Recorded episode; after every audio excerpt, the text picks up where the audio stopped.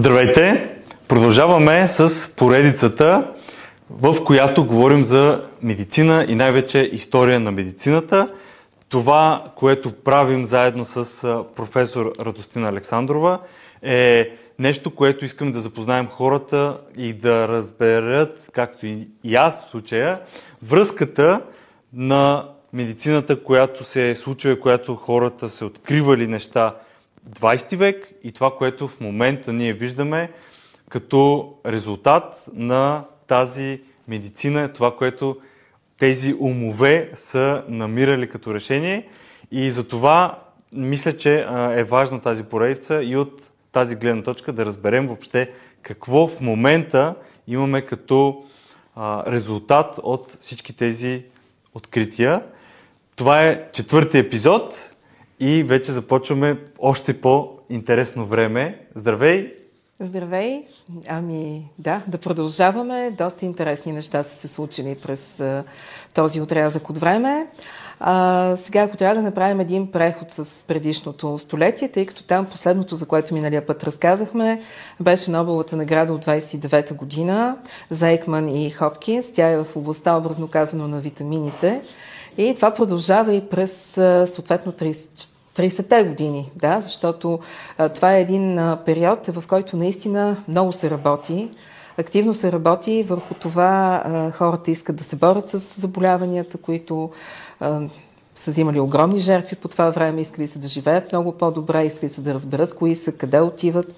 Така че да, през 20-та година Ейкман и Хопкинс, в същата година по химия обаче, изобщо има доста открития, които засягат медицината, но всъщност откривателите им са получили Нобелова награда по химия или пък по физика.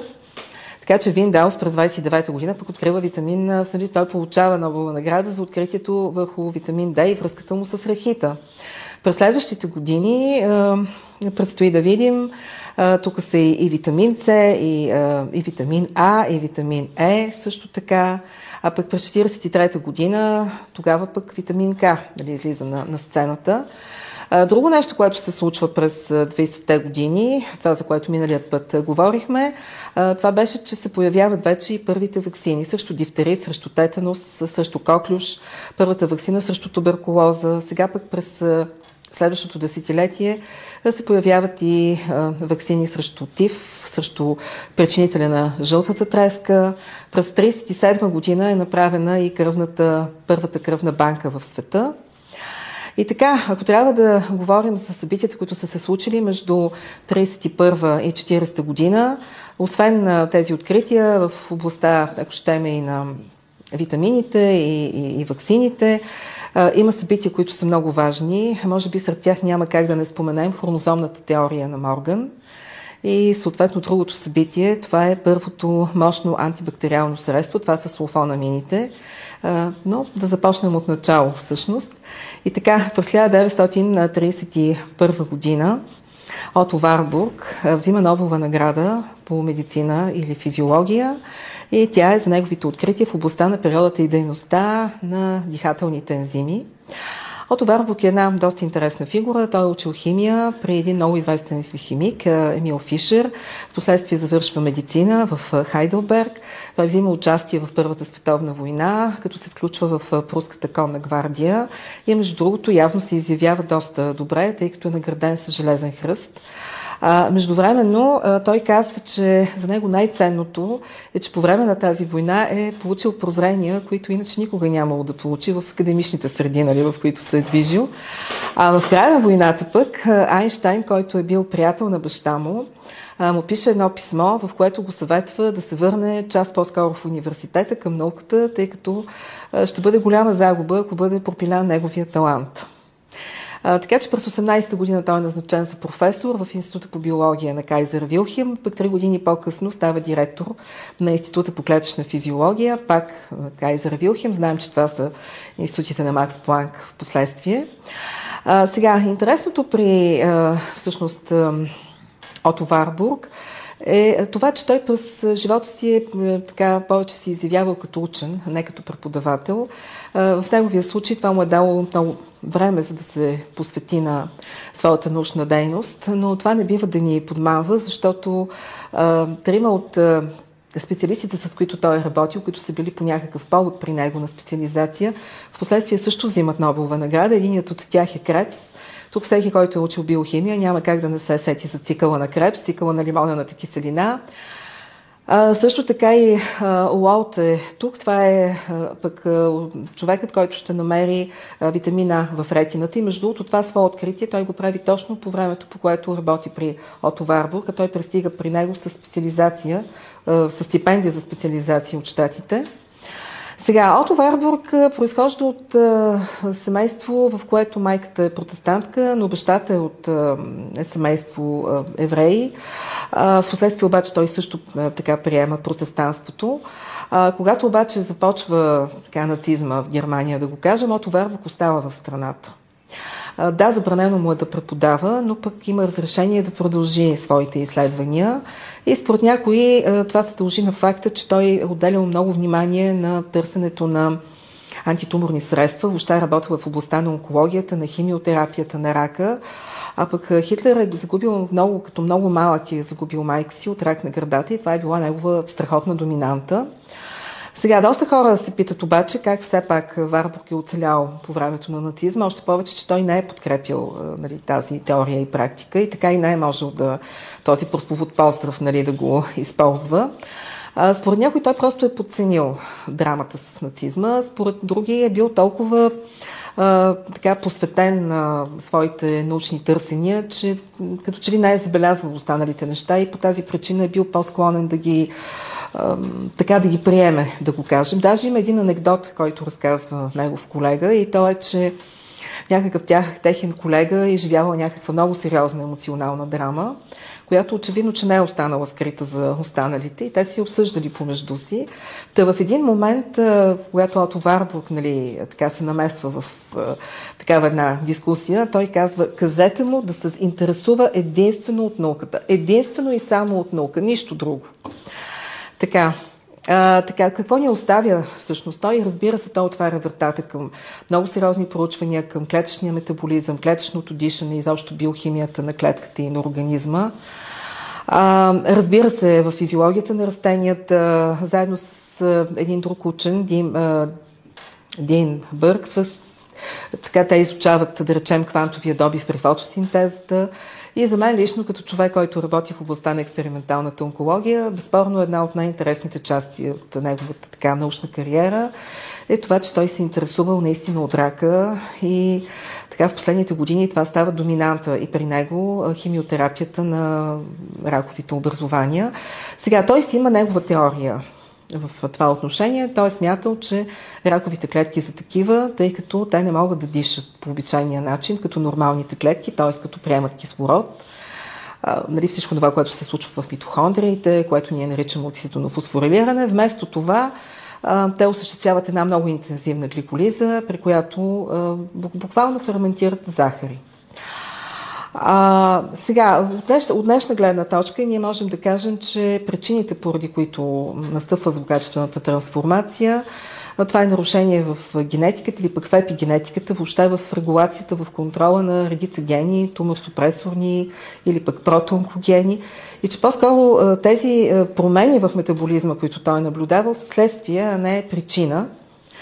А, сега, това обаче, което той още тогава прави като заключение, е, че раковите клетки се чувстват много добре и тогава, когато има недостиг на кислород. Това, между другото, е много важно, защото истината е, че туморите, злокачествените тумори са обречени да живеят в едни изключително неблагоприятни за тях условия, в отсъствие на достатъчно кръвоснабдяване, на достатъчно хранителни вещества, на достатъчно кислород. Това пък на свой ред, като се съчетае с изключително високата мутационна изменчивост на туморните клетки, от една страна и от друга страна неблагоприятните условия, всъщност дава възможност да оцелеят тези ракови клетки, които са най-добре приспособени към условията. И може би това е една от причините толкова трудно да можем да водим борбата с този вид заболявания. А, така че да, те са наистина пригодени към такива неблагоприятни условия. А иначе на името на Ауто Варбург днес има един медал, който е в Германия. Дава го дружеството, което е по биохимия и молекулярна биология и това е така най-голямата награда за постижения в тези области. Той самият през 1943 година така премества лабораторията си в едно село близо до Берлин, тъй като вече нападенията въздушните са много интензивни. горе-долу по същото време фундацията Роквелер му предлага, ако се изтегли в САЩ, да продължи изследванията му, да предлага му финансиране. Той обаче отказва. Когато приключва войната, той самият, поне така прочетох, е така търсил начин да се придвижи към САЩ, но пък не е имал възможност. И между другото, той е номиниран и втори път за Нобелова награда през 1944 година.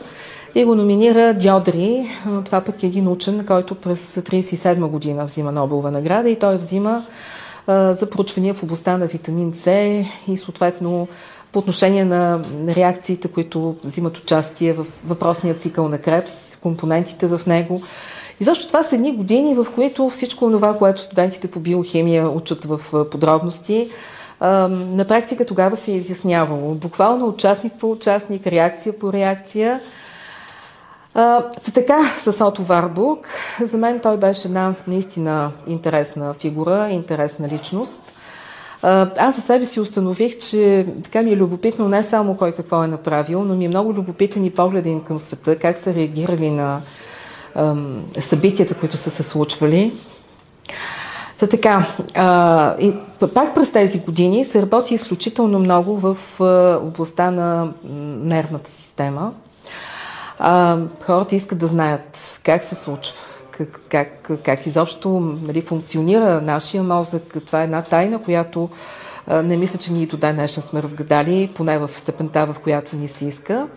А през 1932 година двама учени, отново брилянти, брилянтни, това са сър Шерингтън и барон Едгар Ейдриан, те са така, техните постижения в областта на изучаването на функцията на невроните, нали, клетките на нервната система, те са оценени с тази най-висока Нобелова награда. И тук отново има така интересни моменти. Шерингтън, например, той така започва с в началото на така на на, на своята кариера. Той работи при Вирхов. За него също ще кажем няколко думи, въпреки че той е така от един по-старо поколение, но няма как да го подминем. Така че той работи при него и той го изпраща в огнището на холера, в, първо в Испания, после в Венеция, като идеята е да се събира материал, който да се връща в Берлин и там да бъде изследван а, под ръководството на Вирхов.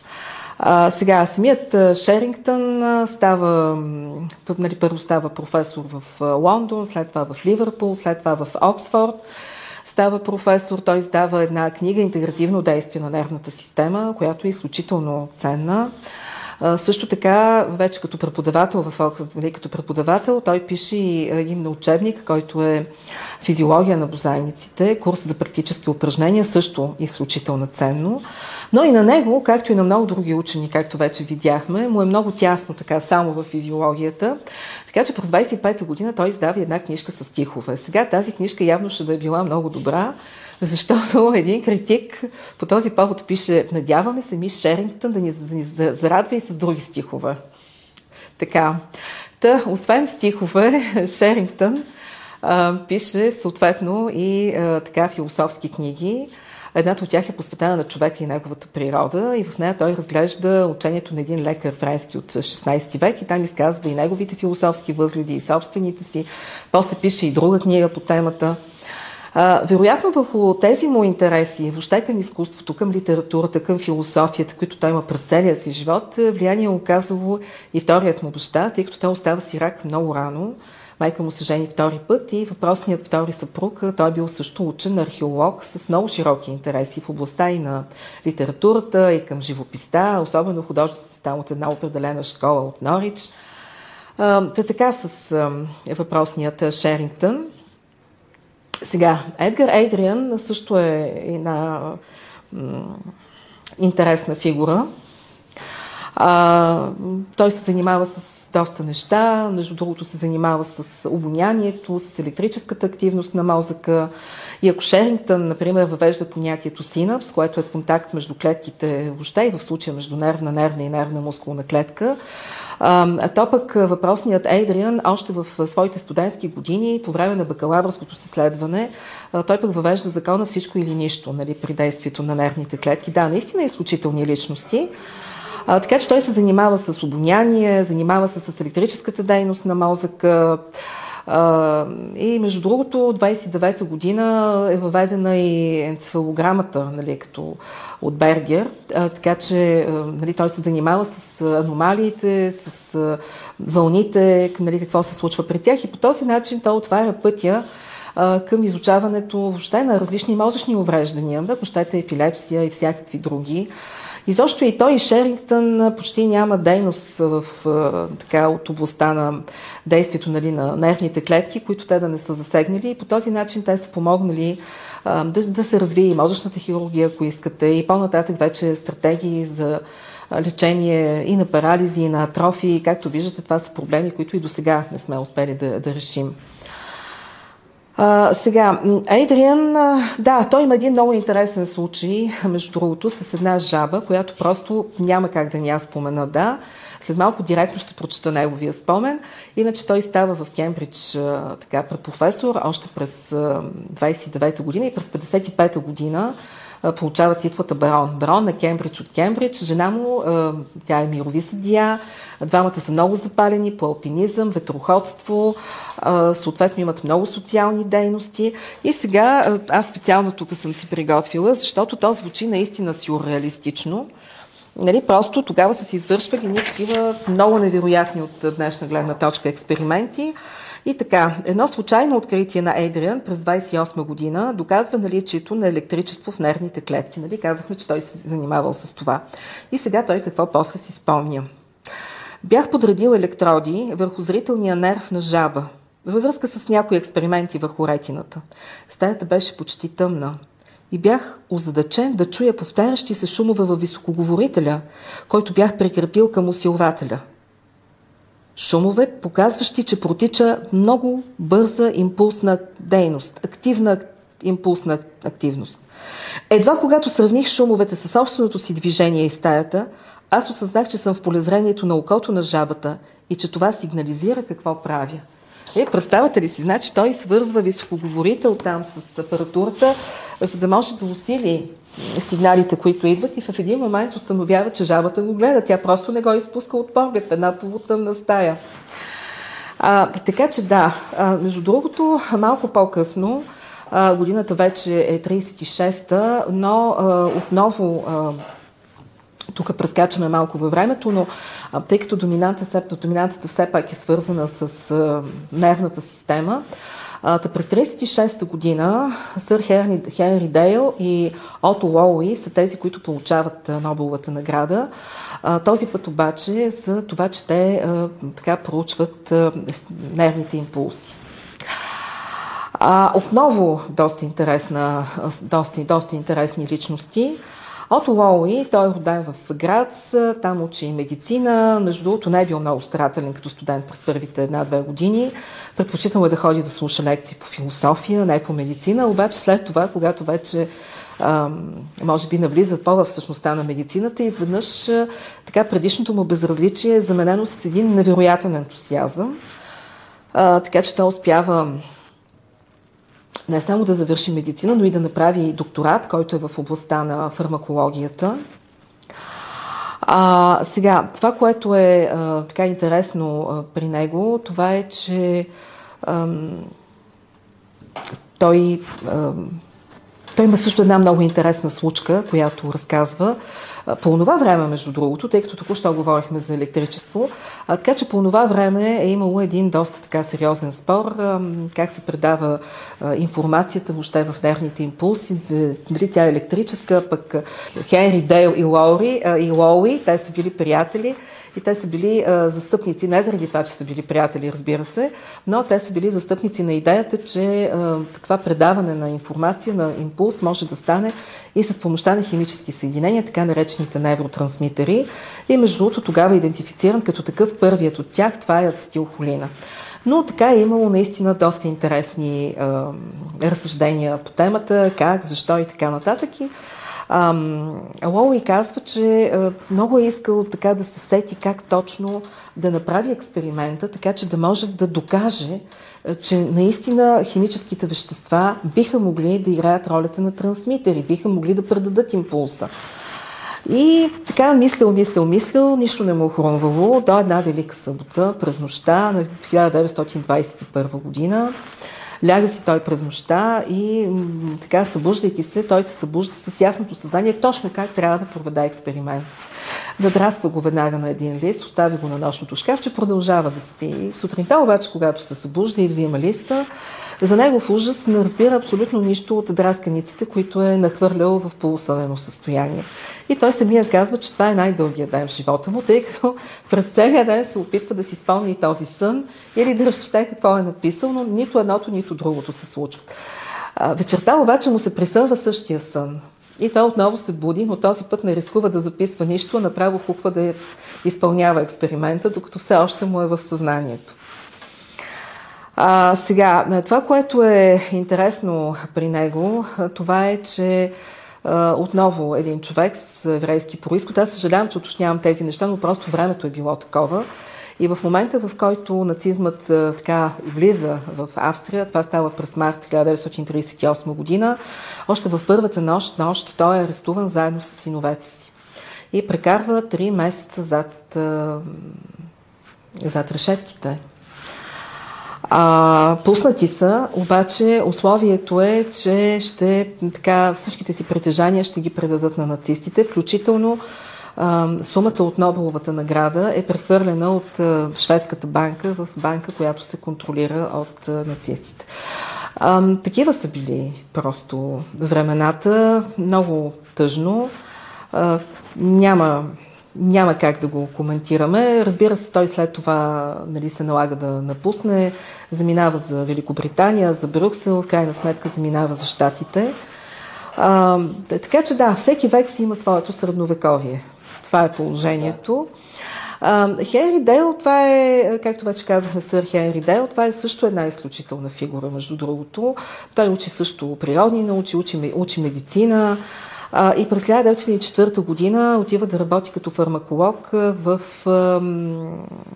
Welcome Research Laboratories. Така. Две години по-късно става директор, а през 1914 година отива да работи в, значи той е назначен като професор в катедрата по биохимия и фармакология на а, Националния меди... така, институт за медицински изследвания в Лондон. И през 2000 и в последствие 2028 година става негов директор и такъв остава докато се пенсионира 42 година. Защо ви споменавам тези неща? Ами защото, отивайки да работи в лабораториите на Wellcome, на Wellcome Trust, може би, да го кажем, да, казват, че никога преди това не е имало такива невероятни постижения в фирма към фармаци... в лаборатория към фармацевтична фирма. Той наистина така се оказва един невероятен двигател. Нали, изключително много успява да и като учен, и като администратор, и като вдъхновител. А, по същия начин и в Националния медицински център. Между другото, той има невероятен принос за това. А, една от задачите, които тогава си поставя Обществото на народите, нали, то създава една комисия, и идеята е да бъдат направени биологични стандарти. Така че тези биологични стандарти, до голяма степен тази инициатива е осъществена успешно благодарение на усилията и на сър Хенри Дейл. Така че това е, така обяснява защо и сега голяма част от тези биологични стандарти се съхраняват в Великобритания. Другото нещо обаче, което се случва, както вече казахме, това е хромозомната теория на наследствеността. А, така, тук няма как да не споменем Томас Морган, обаче не само него, защото историята си има предистория, както почти всичко в живота. И а, много хора от най-дълбока древност а, са се питали защо децата приличат на родителите си, а, защо в някои семейства някакво заболяване се среща много по-често. А, така, и първият човек, който успява да даде доста смислен отговор на тези въпроси, това е един монах, знаем, Грегор Мендел. Да, той е роден през 1822 година. Роден е на моята рождена дата, между другото, 20 юли. Аз много се гордея с това.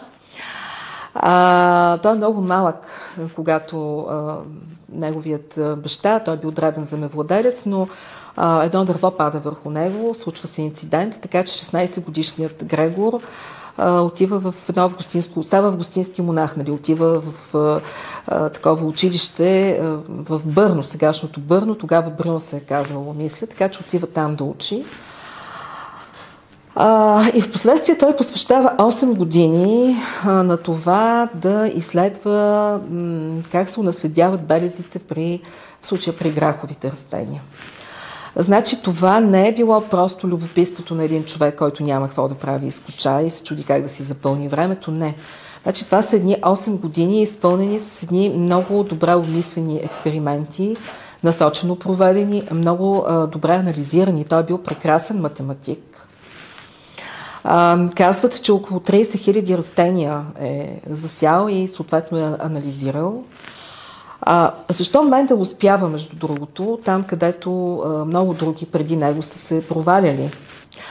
А, може би защото първо той избира един а, обект, грах, а, който а, нали, той е работил, това е било. Той, той е съчетавал нали, в случая работата с, с своите интереси, да. Но, м- значи, той е избрал такива, значи, той, той е проследявал белези, които са много ясни, много добре се откоряват, много добре се различават.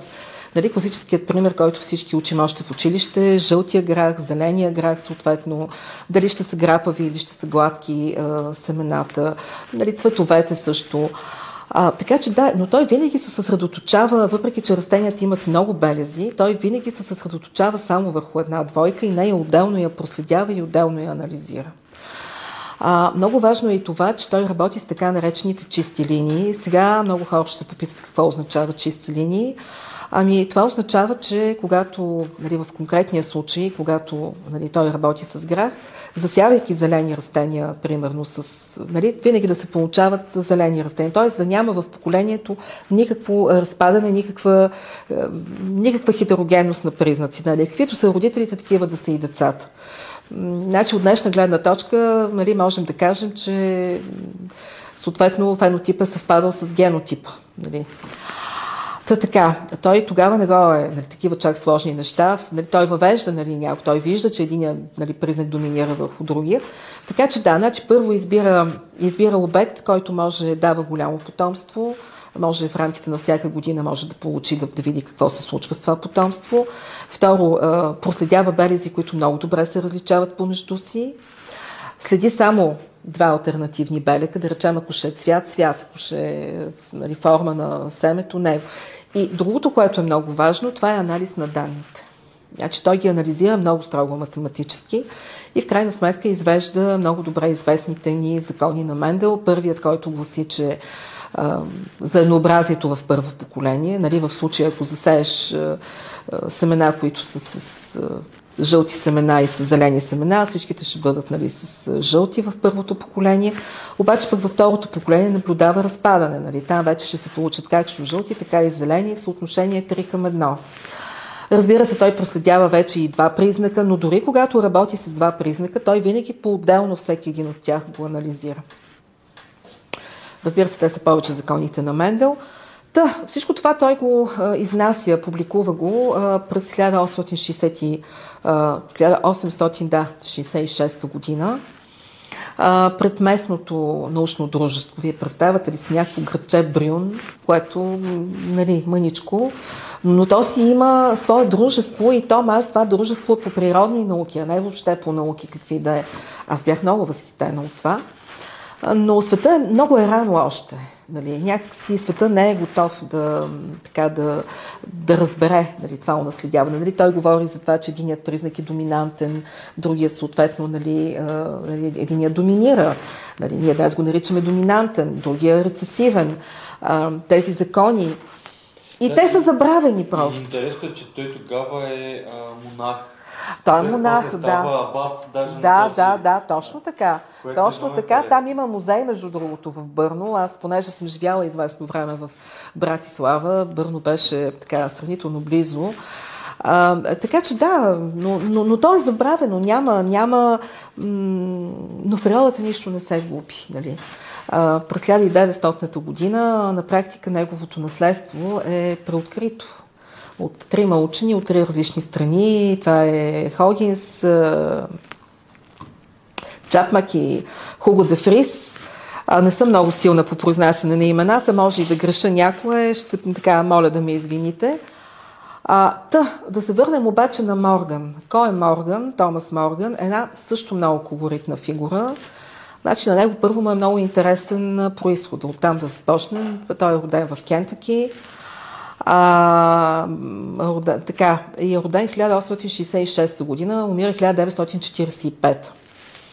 Та, значи по бащина линия той произхожда от семейство на робовладелци. Даже има там прадед, прадедите му, прад има, който е бил генерал от конфедерацията. Така че след гражданската война семейството му нали, е, така, по бащина линия е преживяло най-леки моменти. По майчина линия пък е наследник на създателя на химна американския, там за звездното знаме. Той е същият Томас Морган, е, още от малки много любознателен, много критичен. И той още като дете започва да се занимава и да се интересува от наука. Сега хората ще кажат, ама как така? Ами просто събирайки яйца от птици, събирайки в каменелости. Сега, ако се чудите къде ги е намирал тия в каменелости, ами той е сътрудничал на геоложката служба. На 16 години влиза в ам, колеж. На 24 години вече има своята докторска степен има своята докторска степен. Да, и тя е по ембриология, между другото. И ембриологията му е била много голяма любов и много на сърце. След Нобеловата награда той така пак си се връща към проучванията върху ембриологията, дори пише книга, която е Регенерация, се нарича. Между другото, той ни оставя 22 книги и над 320 статии. Много продуктивен учен. И другото, което много го интересувало, това е морския живот. Значи там има една морска база, на която той почти, почти всяка година е ходил през, през по-голямата част от живота си, да. И така, значи той първоначално работи в един колеж, 4 години. А, сега той беше с дамски колеж. Дали беше с медицински сестри, не мога да кажа, но а, там обаче той се среща с съпругата си, която пък годината, в която той постъпва като преподавател, тя постъпва като докторант. А, 1904 година е поканен и отива в Колумбийския университет. Там стои до 1928 година. И всъщност това е периода, в който той прави големите си открития в областта на генетиката. Значи по времето, по което работи, такова нещо като генетика на картата на науката просто не съществува. А да не говорим, че биологията просто се основавала на наблюдение и на класификация. Това е била. Докато той е един много ревностен застъпник за експерименталния подход, да се правят експерименти. Нали, да се планира, да се прави експеримент, да се анализира резултати и възоснова на него да се правят нови нали, такива експерименти. И така, а, по това време, както вече казах, той започва да си задава въпросите, които вълнуват от както свят светува хората. А, кои са наследствените фактори, къде се намират, как се унаследяват. И както вече казах, точно пък тогава е а, така преоткрита теорията на Мендел. Значи той в началото е много така, някакси много е подозрителен към тази теория. Просто не подозира, че ще стане най-дознаме и най-изразител, но в началото е много така критично настроен и трябва да, нали, да, да, да, така, да провери нещата. А, най-интересното е, че той намира отговора на тези въпроси, използвайки една най-обикновена плодова мушица. От уния, дето ако оставим една купа с плодове, особено грозна, след 2-3 дни ще започнат да кръжат отгоре. Та в Колумбийския университет той си прави такава стая в Лайрум, колко беше, 17 на 26 фута, и се насочва към дрозофилата. И сега хората ще кажат, е как па сега оцели дрозофилата. Айде монаха Грегор Мендел, така и така е съдил грах. Обаче това пък как сега оцели дрозофилата. Ами, значи това въобще не е случайно, между другото. Като започнем от това, че дрозофилата много бързо се развива, то, не, то зависи от температурата, колко време ще и трае жизнения цикъл, но да речем десетина дена през тайна температура. дава голямо потомство. Да речем, една женска може да даде 100 яйца, примерно, което означава, че в няколко седмици един, учен може да проследи а, много поколения и то с много представители в едно поколение. Още нещо, мъжките и женските много добре се различават. Значи, повярвайте ми, от опит знам, че е така, защото 10 години съм водила упражнения по генетика, та муха сме гледали. А, още, значи, при дрозофилите има доста белези, които могат да бъдат така проследени. А, не бих казала, че всички могат много лесно да бъдат разграничени, защото, да речем, там очите имаха няколко десетки окраски и аз и до сега не съм сигурна, че е толкова лесно да се различи ярко червено от кърваво червено, да речем, и просто от червено. Но сега това няма да го дискутираме. А, малко хромозоми, значи те имат 4 хромозоми, три, три двойки, нали, които са автозомни, едната, които са половите, но пък за сметка на това те са големи. А пък ларвата на дрозофилата има гигантски хромозоми, което между другото е важно, защото тогава с тогавашните възможности в общи линии нали, това е било малко хипотетично нали, нещо. Изведнъж едни гигантски хромозоми, които деца вика, може да ги видиш, чак да ги пипнеш, не, нали, но са били достатъчно големи. Ние сме изолирали такива неща на упражнения. А, много лесно се анестезира също така дрозофилата, нали, с етер най-обикновен. А, може би пропускам някои от плюсовете. А, ефтини са също. А, така че не случайно се насочва към дрозофили. И сега той нали, иска да види на тези закони на Мендел, там всичките тези неща, да ги види как се случват тук на практика. Сега не знам хората как си представят опита с дрозофилата, но аз мога да им така подскажа леко. Значи, представете си една епроветка. В тази епроветка, значи епроветката не е от най-тесните, нали, примерно 50 мл епроветка и в нея е поставена, в една част от нея е поставена храна. Тя е полутвърда, някаква твърда каша, така. Интересно определение. И така, значи в нея се поставят мъжки и женски, девствени женски и се оставят да се кръстосват. След което, както вече казахме, се получава едно много сега сериозно потомство.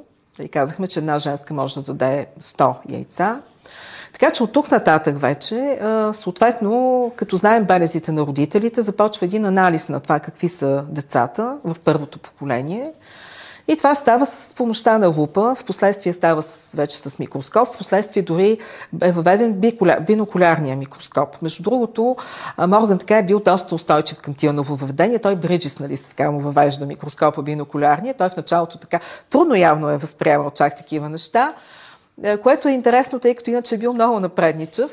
Та, казват, че зад теорията на хромозомната теория на, относ... на наследствеността стоят хиляди, милиони мухи, които са били изброени по този начин.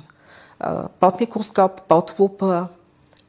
Значи първите 2-3 години не се случва абсолютно нищо интересно. Просто за да, за да се ориентирате колко е трудно понякога и как трябва да има натрупване но в края на втората година изведнъж се получава една, появява една много интересна мутация. В дрозофилите появява се един мъжки, който има бели очи. А не би трябвало да има такива очи на пръв поглед. А, и това преобръща вече играта, нещата потръгват. И така, какво установяват те? Значи, първото нещо, те установяват, че гените са подредени така в линейно, като а, манистата на Гердан. Второто нещо е, че разбира се има много повече гени, отколкото хромозоми. Това ние го знаем вече. Но нали, идеята е, че върху една хромозома има няколко гени и че тези гени се унаследяват заедно, скачените гени. Нали? В училище си спомням, имахме един пример, защо белите котки с гълъбови очи винаги са глухи, примерно. Просто има гени, които вървят заедно, мутации, които вървят заедно. А, сега, обаче, тези гени, които са на една, на, на, на, нали, на отделните гени, които се намират на отделните хромозоми, в определена ситуация могат да се разменят. Това е така наречената рекомбинация, прекръстосване или кросинг овър. Нещо, което студентите никак не обичат в интерес на истината и което нам... Да, а, нали, това се случва между така наречените несестрински хроматиди. Няма да навлизаме в детайли, но Тук това е, това е много важно, между другото, откритие, защото такова прекръстосване може да стане, то зависи от разстоянието между гените. Значи, колкото са по-близо, толкова е по-малък шанса да се случи. Колкото са по-далече, толкова е по-голям шанса да се случи. И аз това обикновено го обяснявах на студентите с това, че очи, които не се виждат, нали, се забравят. Колкото сте по-далече от гаджето, толкова по-голям е шанса да се разделите. Значи те го запомняха. Та, между другото, това е въведено като а, мярката за рекомбинация между гените, за такова прекръстосване е въведена като единица мярка за разстояние между тях и тя носи името на Морган.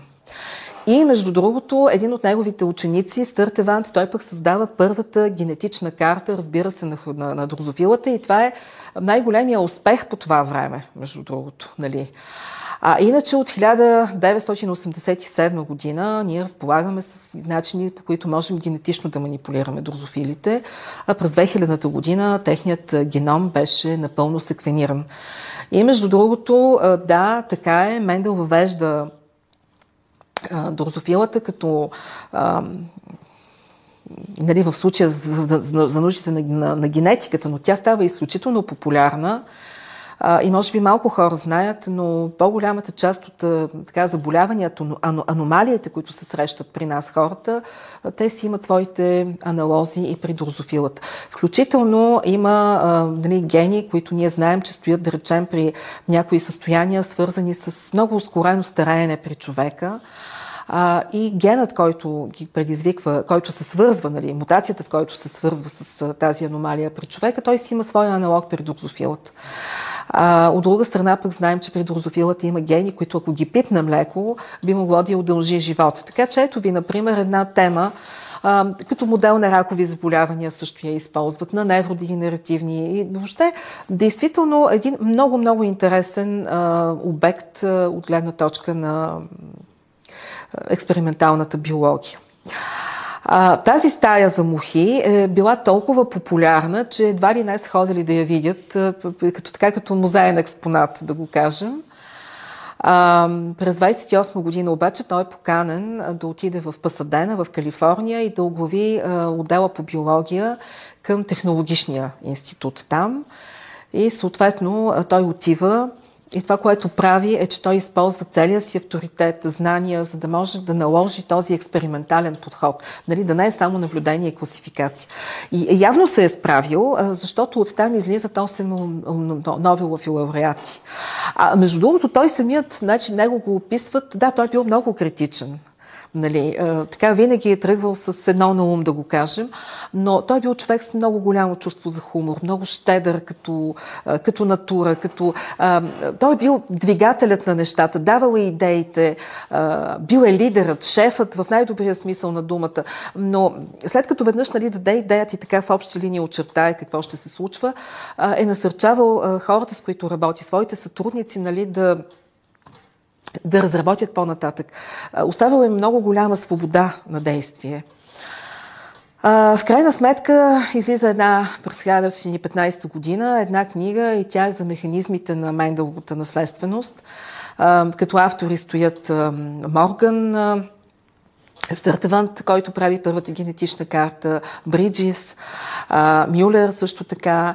И значи, тази книга полага основите на съвременната генетика, а пък делото на Морган като въображение, като скок в науката е сравнено не с друго, а с приноса на Галилео Галилей и на Ньютон. Нали, наистина така много голям а, скок. А, между другото, неговата съпруга, която е, както вече казах, тя е правила докторантура, когато са се запознали, но се отказва от научна кариера за 16 години, тъй като те имат 4 деца. И едната после се връща и много му помага в работата. А едната от дъщерите им, а, значи за другите учени обикновено пишат има дъщеря и тя после става госпожа Еди коя си и пишат мъжа и кой е. Но в конкретния случай съм много щастлива да кажа, че едната от дъщерите му всъщност става вирусолог и тя се занимава по-нататък с полиомиелит. И тук няма как да не споделя също, че а, Морган е бил изключителен а, противник на евгениката, това за което си говорихме. А, може би това е и обяснението. А, тогава нали, се появяват тази информация за гените, за унаследяването. И може би това е довело до, в някои глави така да се породи онази идея, че както устраняваме ненужните растения, плевели, а, мухи, а, нали, той също Моргана обичал така да си пише върху всякакви лищета, някоя муха, ако му се е пречкала, буквално я е размазвал. Нали? Не е имало явно такива етични комитети по това време но, но е бил категорично против евгениката. Нали? Но той е много категорично. муха и човек. Много е различно, нали? точно така. А, той е бил категорично против. Категорично. А, ние миналият път, по-миналият път споменавахме а, нали, за, такива, за, за, за такива Нобелови лауреати, което мен лично ме огорчи много сериозно. А, той обаче е бил а, така яростен противник на Евгениката, просто защото това категорично не е начина. 89-та миналият век в Швеция беше издадена марка с 8-те Нобелови лауреати, които са взели наградата в областта на, на генетиката. А, така че да, това е Томас Морган. А, споменахме и за Мендел няма как да бъде пропуснат. Сега, 34-та година, тъй като казахме, че много се говори и за хранене, и за, и за витамини, и, и, и за проблеми. И ето ви изведнъж една много интересна Нобелова награда. Тя е посветена на чернодробна терапия на анемията. А, така, Уипъл, Мърфи и, Май, и Майнот взимат наградата. Само, че ние няма да говорим толкова за тях, колкото ще кажем за това, че анемията продължава да бъде един много голям проблем. Самата дума анемия означава недостиг, липса на кръв. И всъщност в случая кръвта не може да изпълни своята основна функция, доставянето на кислород. Дали това може да се дължи както на недостиг на така, кръвни клетки, еритроцити, така и на недостиг на хемоглобин. Различни видове анемия има. Тук няма да навлизаме в детайли, но да, в зависимост от големината на клетките, в зависимост от количеството на хемоглобина, се говори за нормоцитна, микроцитна, макроцитна, в зависимост от тъжеста на картината също се говори за по-лека, умерена, тежка. И между другото, факторите, които предизвикват леката и умерената, са различни от тези, които предизвикват тежката анемия. И маларията е така един любим пример за това какво може да предизвика тежка анемия. А иначе причини причините, които стоят за анемията, това е всичко това, което може да доведе до а, това а, да бъде намалено образуването на еритроцити или пък те много бързо да се разрушават. А, също загубата на кръв, нали, това е хиповолемичният шок, въобще загубата на кръв или пък а, натоварването с течности. В този случай пък а, образно казано се разрежда хемоглобина в кавички.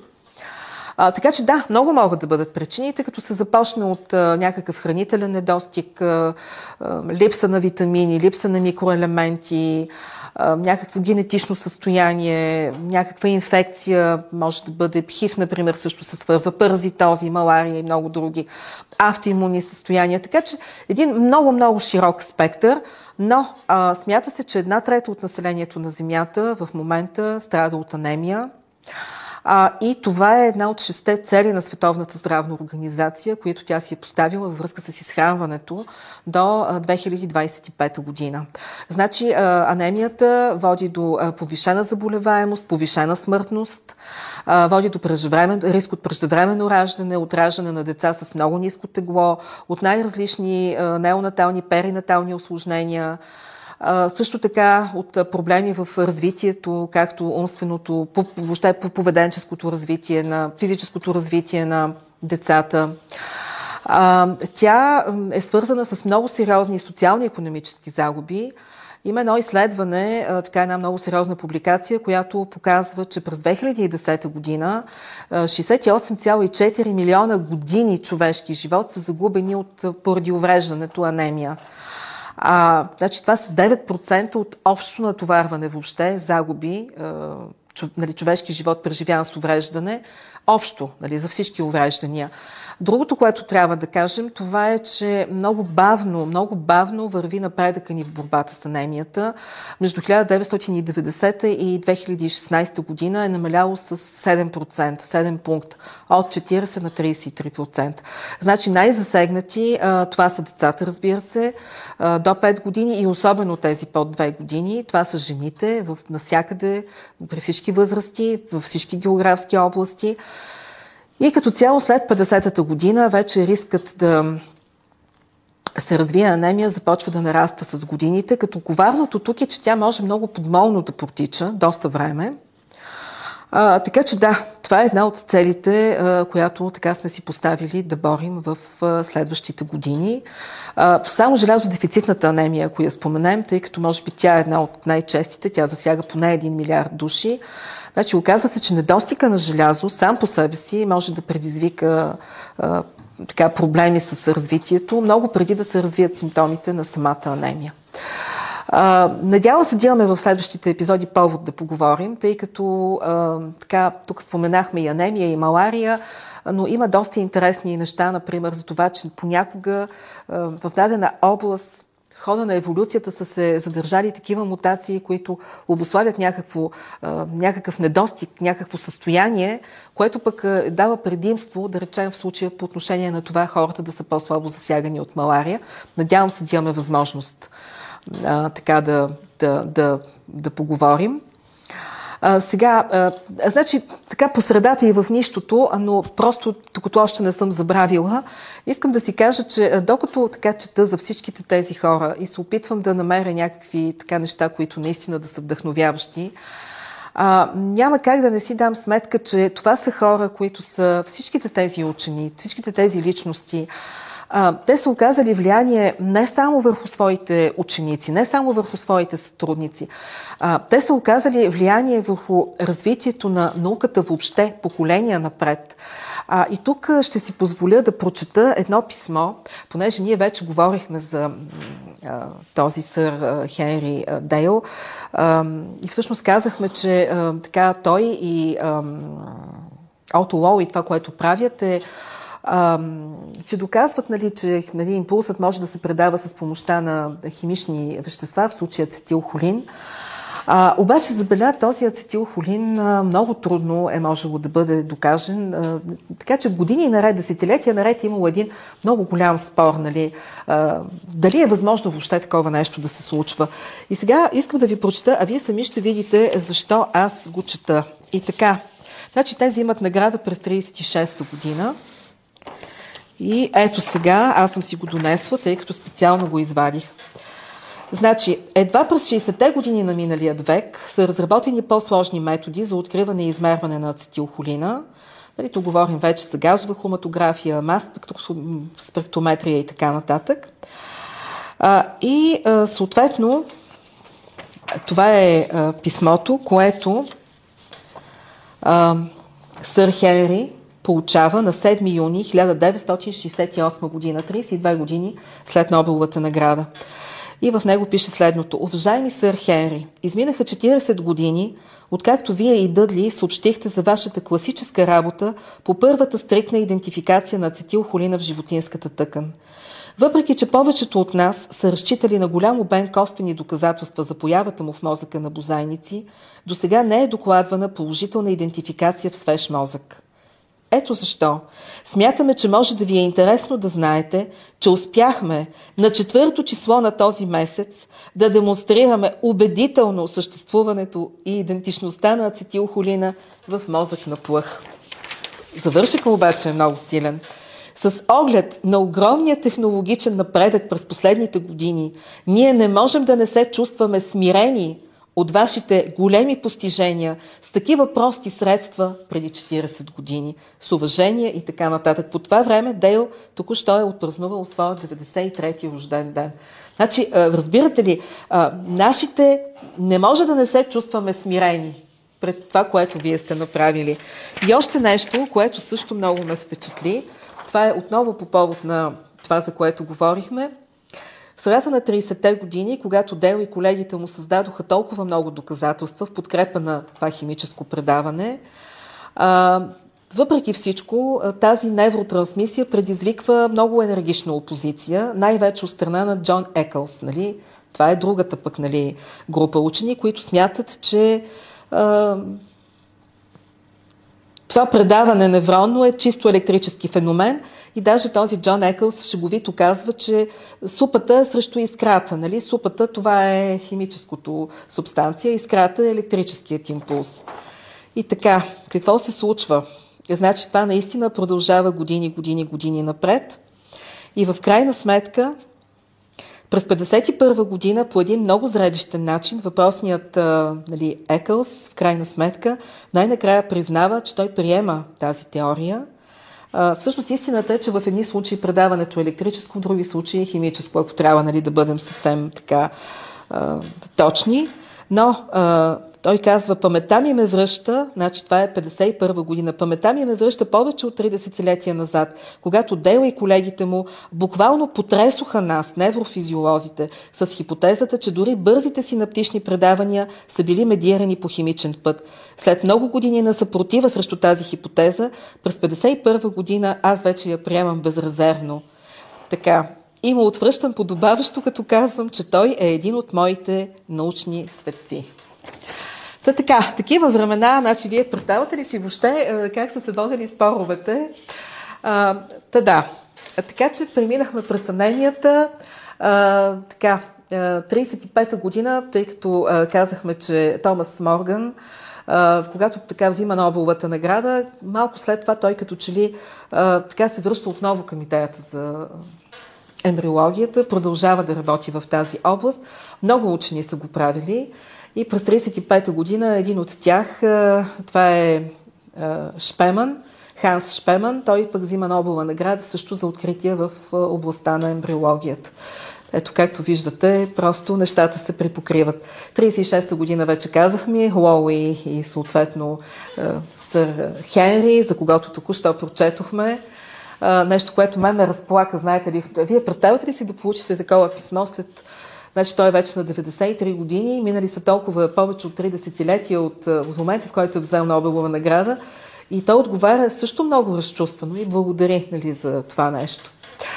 А, вървим нататък, а, за да стигнем до 37 година.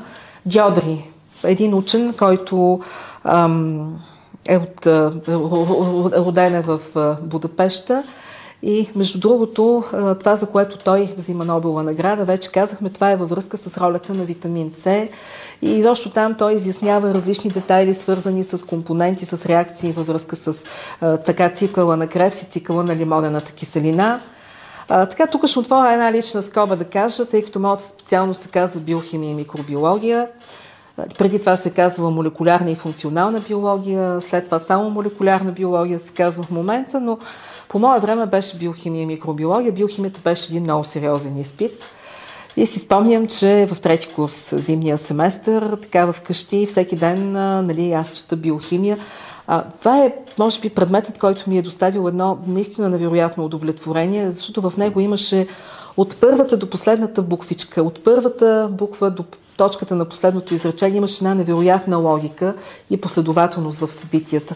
Някак си четеш и разбираш какво се случва. Разбира се, много неща се забравят, но ние наистина доста сериозно така подхождахме, учахме всяка нали, аминокиселина, как се синтезира, пък как се разгражда, а, така че да, това бяха едни наистина много-много интересни моменти, а, с което няма как просто да, така, да, не ме, да, да, да не ме върне просто в тези спомени. И а, разбира се, Дьодър се занимава и с други неща. Той, например, понеже изследва мускули, там доказва миозина, актина. Ето още нещо, което нали, всички сме учили там, как протича мускулното съкръщение. Да не говорим пък за това, че дава възможност за съхраняване на биологичен материал в глицерин, което е било много ценно, защото е давало възможност за съхраняване, да речем, на семенна течност на много ценни животни. А, след, значи той е бил много активно ангажиран също с антигерманските движения. Въобще тук учените са в това отношение са железни всичките. А, и след 1947 година емигрира в САЩ, той остава там до края на живота си. Хейманс, Хейманс 38 година, също една много така интересна фигура, само ще кажа, че има над 800 публикации, което мен лично наистина много така ми изненада приятно. Наистина над 800. Да, това е човекът, който е бил пращан на много сериозни мисии, както от, той е роден, той е бългиец, както от правителството, така и от Международния съюз на физиологичните там дружества, не знам как се казва тогава точно, така и от СЗО, така че той е пращал с мисии къде ли не, в Иран, Ирак, в Индия, в Япония, в Китай, в Белгийско Конго, в Тунис, в Египет и може би пропускам много места. И отново един човек с много, много, много широки интереси, литература, изкуство, история на медицината, между другото. И сега, разбира се, въпросът е за какво е за Нобелова награда. Ами, това е човекът, който дава отговор на въпроса как нашият организъм разбира за нивото на кръвното налягане, за съдържанието на кислорода и как тази информация стига до мозък. Дали неговото откритие е свързано с така наречените хеморецептори. Както виждате, едно десетилетие, което дава отговор на въпросите за нервните импулси, за нервните клетки, какво се случва, ето сега тук пък хеморецепторите. И може би черешката на тортата, това е последната година, 39-та, тъй като за 40-та година няма Нобелова награда, но 39-та година откриването на пронтозила. Значи като кажа пронтозил, на никого нищо не ми говори. Хората се сещат за пронтозавър, като най-близко, нали, сродно, но всъщност няма такова нещо. Става дума за първия сулфонамид. И така, учим медицина. А, започва обаче Първата световна война и той, а, така, той е ранен, а, след това е изпратен със санитарна част крайна сметка, като, нали, бидейки част от тази санитарна част, така той вижда невероятните ужаси болниците, хората, които умират, ако щете от тиф, ако щете от холера, ако щете от газова гангрена. И вижда, че вижда, че дори ампутациите не могат да помогнат. Нали? Дори в тези случаи пак може да се стигне до газова гангрена. Въобще това са годините, и аз не случайно започнах с това, че се търсят вакцини, лекарства. Това са години, в които стафилококите, стрептококите, пневмококите, туберкулозата, това са ни абсолютни убийци. Години, в които, говоря за 20-те, 30-те години на миналия век, години, в които най-обикновено отраскване или обождане е било в състояние абсолютно, ако бъде инфектирана раната, да доведе до смърт, до ампутация, до смърт.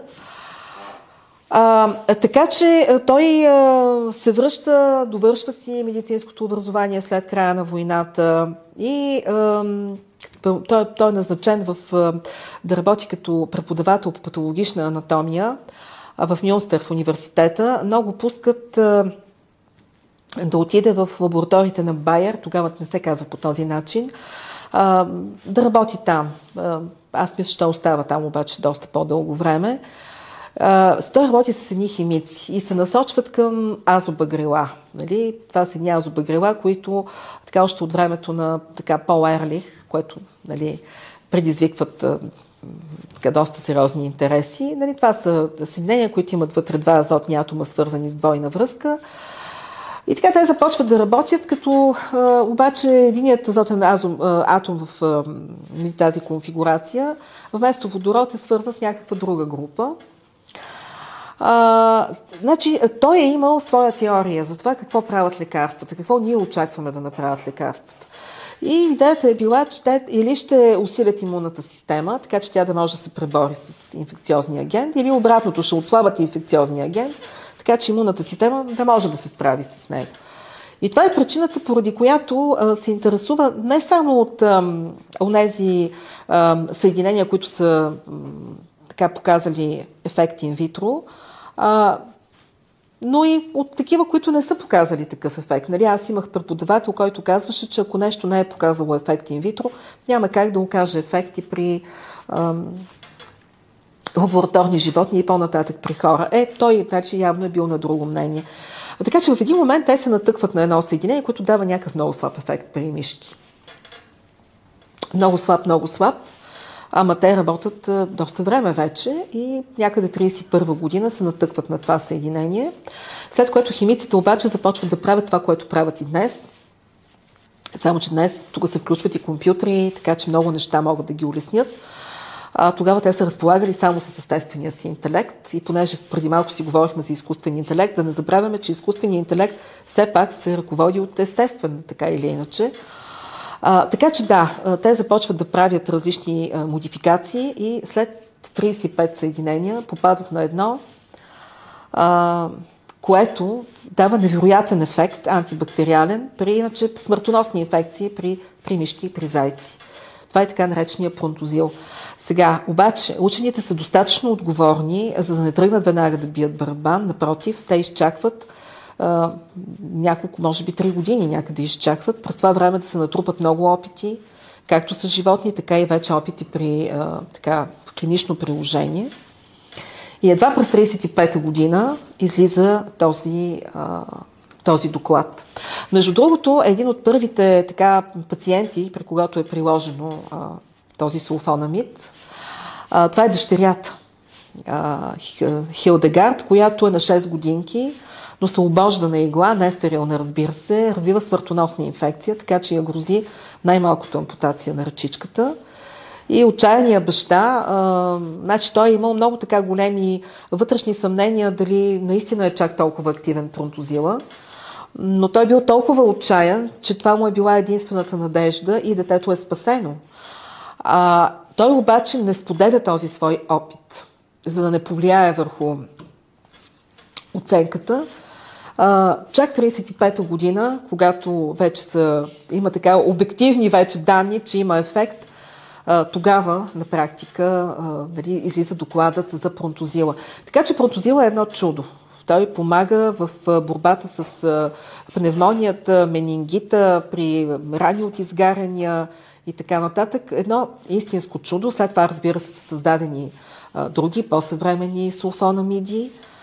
А, така че това е първата крачка, много сериозна крачка в борбата на човечеството с бактериалните инфекции. Сега, тук веднага, разбира се, трябва да кажем, че още 28 година, т.е. малко преди това, Флеминг открива пеницилина. Но малко по-късно навлиза пеницилина. А защо това е така, ще говорим, когато му дойде времето. Да. А, така че да, сулфонамидите, а, сега пеницилина, между другото, много сериозно и, и останалите антибиотици много сериозно така изместват а, сулфонамидите. А, това е и защото те имат а, така някои предимства. Сулфонамидите, особено първите, са имали а, някои така нежелани реакции, да речем а, а, Можело е така да се стигне до повишен риск от камъни в бъбреците, от някои неблагополучия с костният мозък.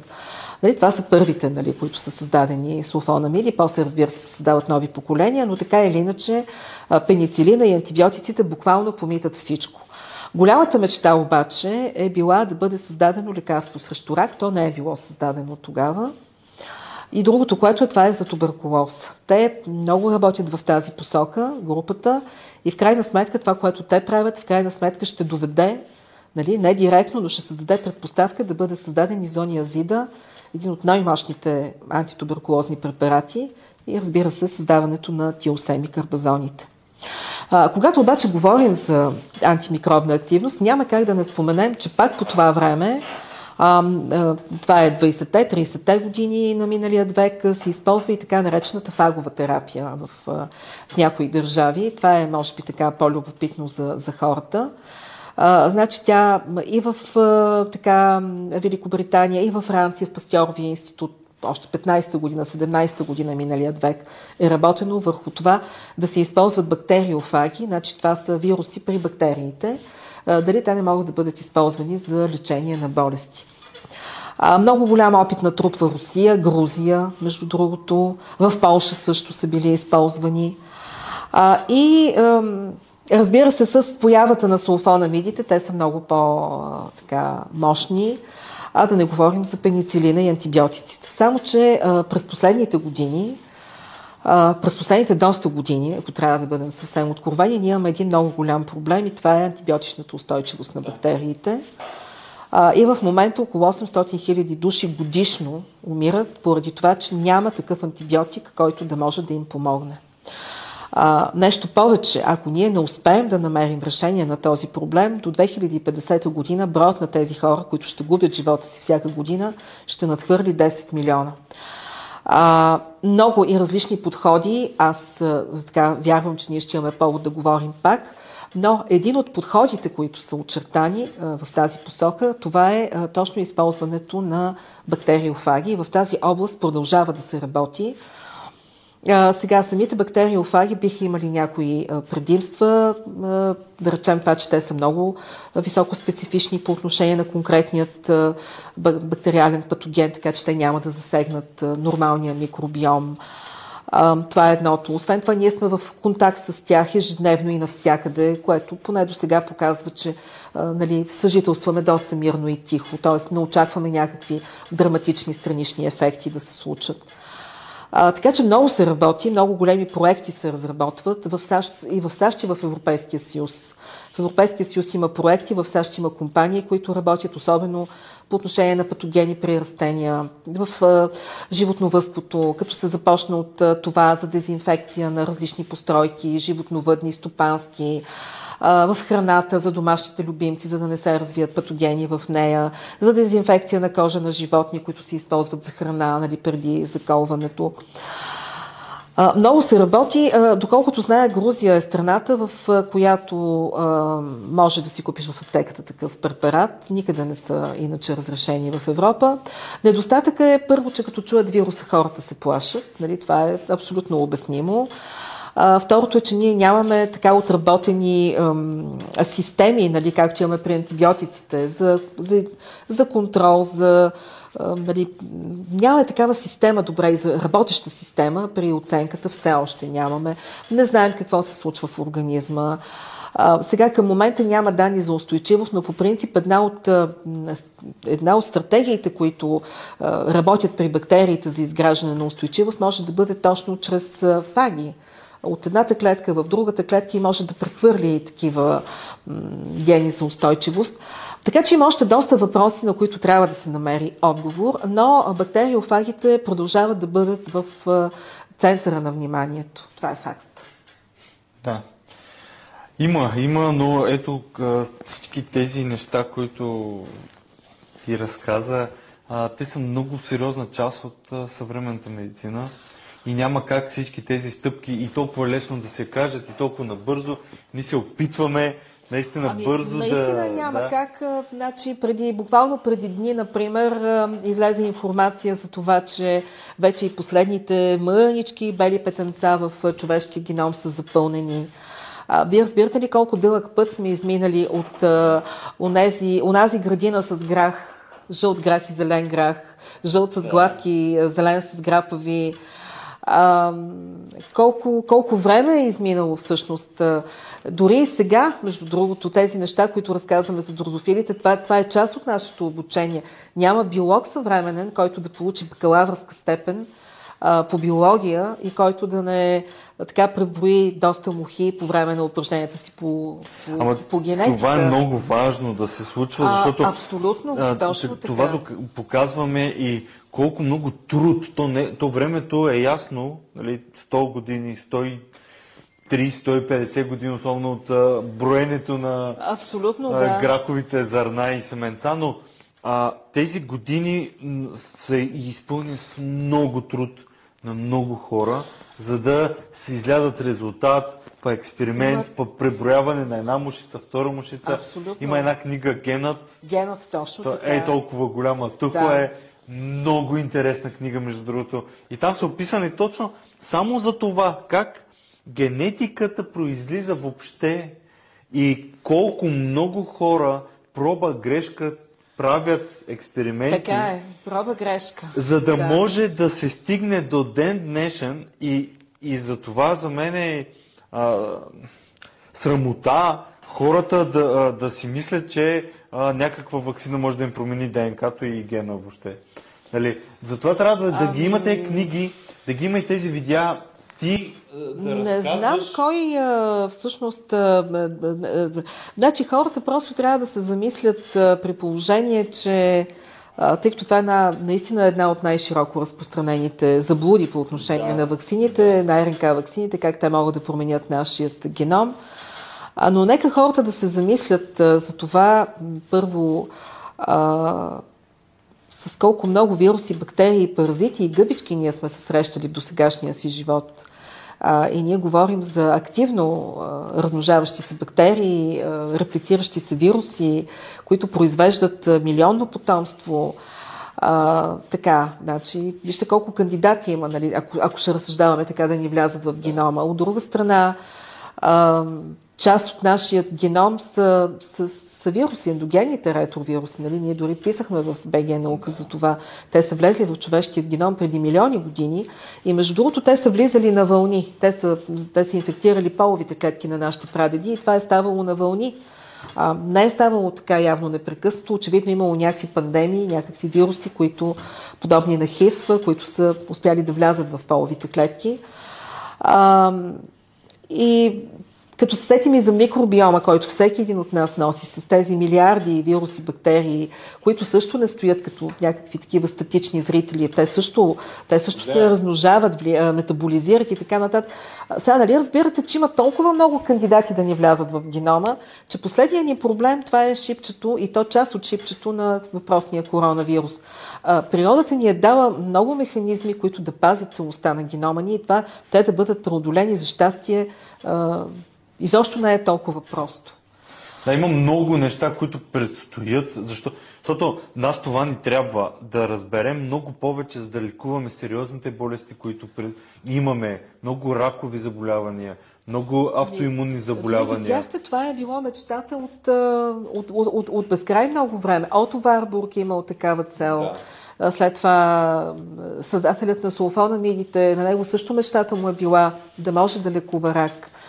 Да. А, но ние и друг път го казахме. Науката има, все пак има някакъв срок на давност, всяко едно откритие.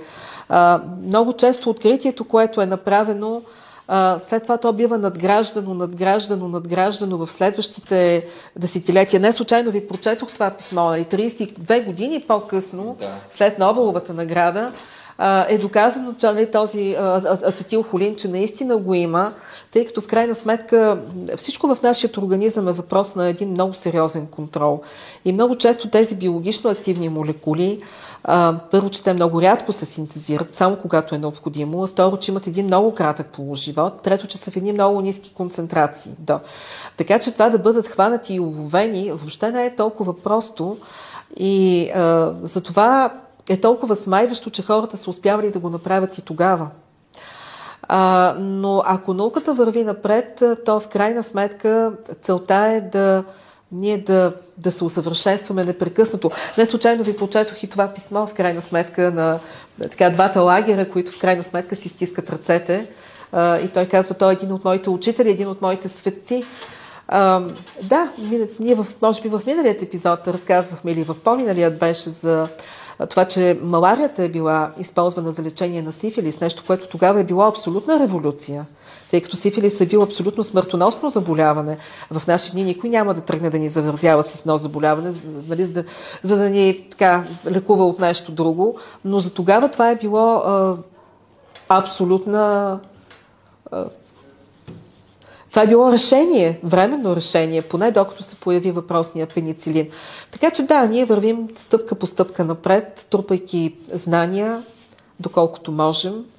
Но виждате едни много интересни години, в които а, така различни линии вървят. Имунитета, ваксините, лекарствата, а, откриването на причинителите на различни заболявания, как функционира нервната система, Видяхте електрокардиограмата, но и енцефалограмата 29-та година, витамините или иначе казано какво, какво е онова в храната, което също помага за нашето нормално а, развитие. Да, а, доста, така, доста интересни години и понеже се заговорихме за генетика, аз... Чакай, само... Не, ние с това приключваме всъщност, да. Добре, давай да. финално.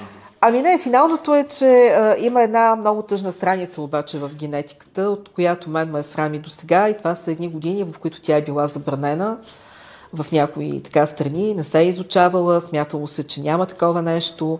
Това е времето на Лисенко.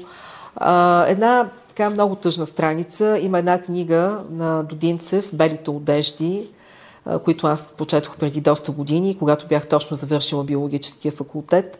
И просто не можех да повярвам, нали, че може да... Ам... Науката не бива да се бърка с политиката по никакъв начин.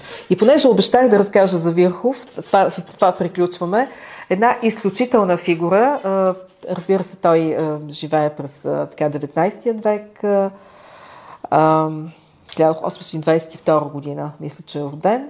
1889 мисля, че умира или така. Не, 1902 умира, 1821 година е роден Вирхов. Така. А, с какво е интересен? Наричат го папата на медицината. Той е не просто лекар, значи той е бил антрополог, той е бил биолог, той е бил журналист, той е бил историк, той е бил писател, той е бил издател, той създава социалната медицина. А, той се занимавал много сериозно с а, политика, Вирхов, и даже в един момент, той, той понеже е член на парламента, с ам, Бисмарк. Те са били яростни противници, така че Бисмарк го предизвиква на дуел. Това е през 1865 година. Слава Богу, Вирхов е бил достатъчно разумен, да не се навие. А, какво е казвал той? Той казва, че медицината е социална наука и че политиката не е нищо друго, освен медицина, но на една по-широка сцена. Какво е голямото, а, така, големият принос на Вирхов? Заедно с Швани Шлайден те създават клетъчната теория. Швани Шлайден казват през 838-39 година, че всички живи организми са изградени от клетки и имат еднаква структура. А пък Вирхов слага черешката на тортата, като казва, че всяка клетка се получава от друга клетка. Нали? А, и с това слага точка на продължилия векове наред спор за така, виждане за самозараждането на живот.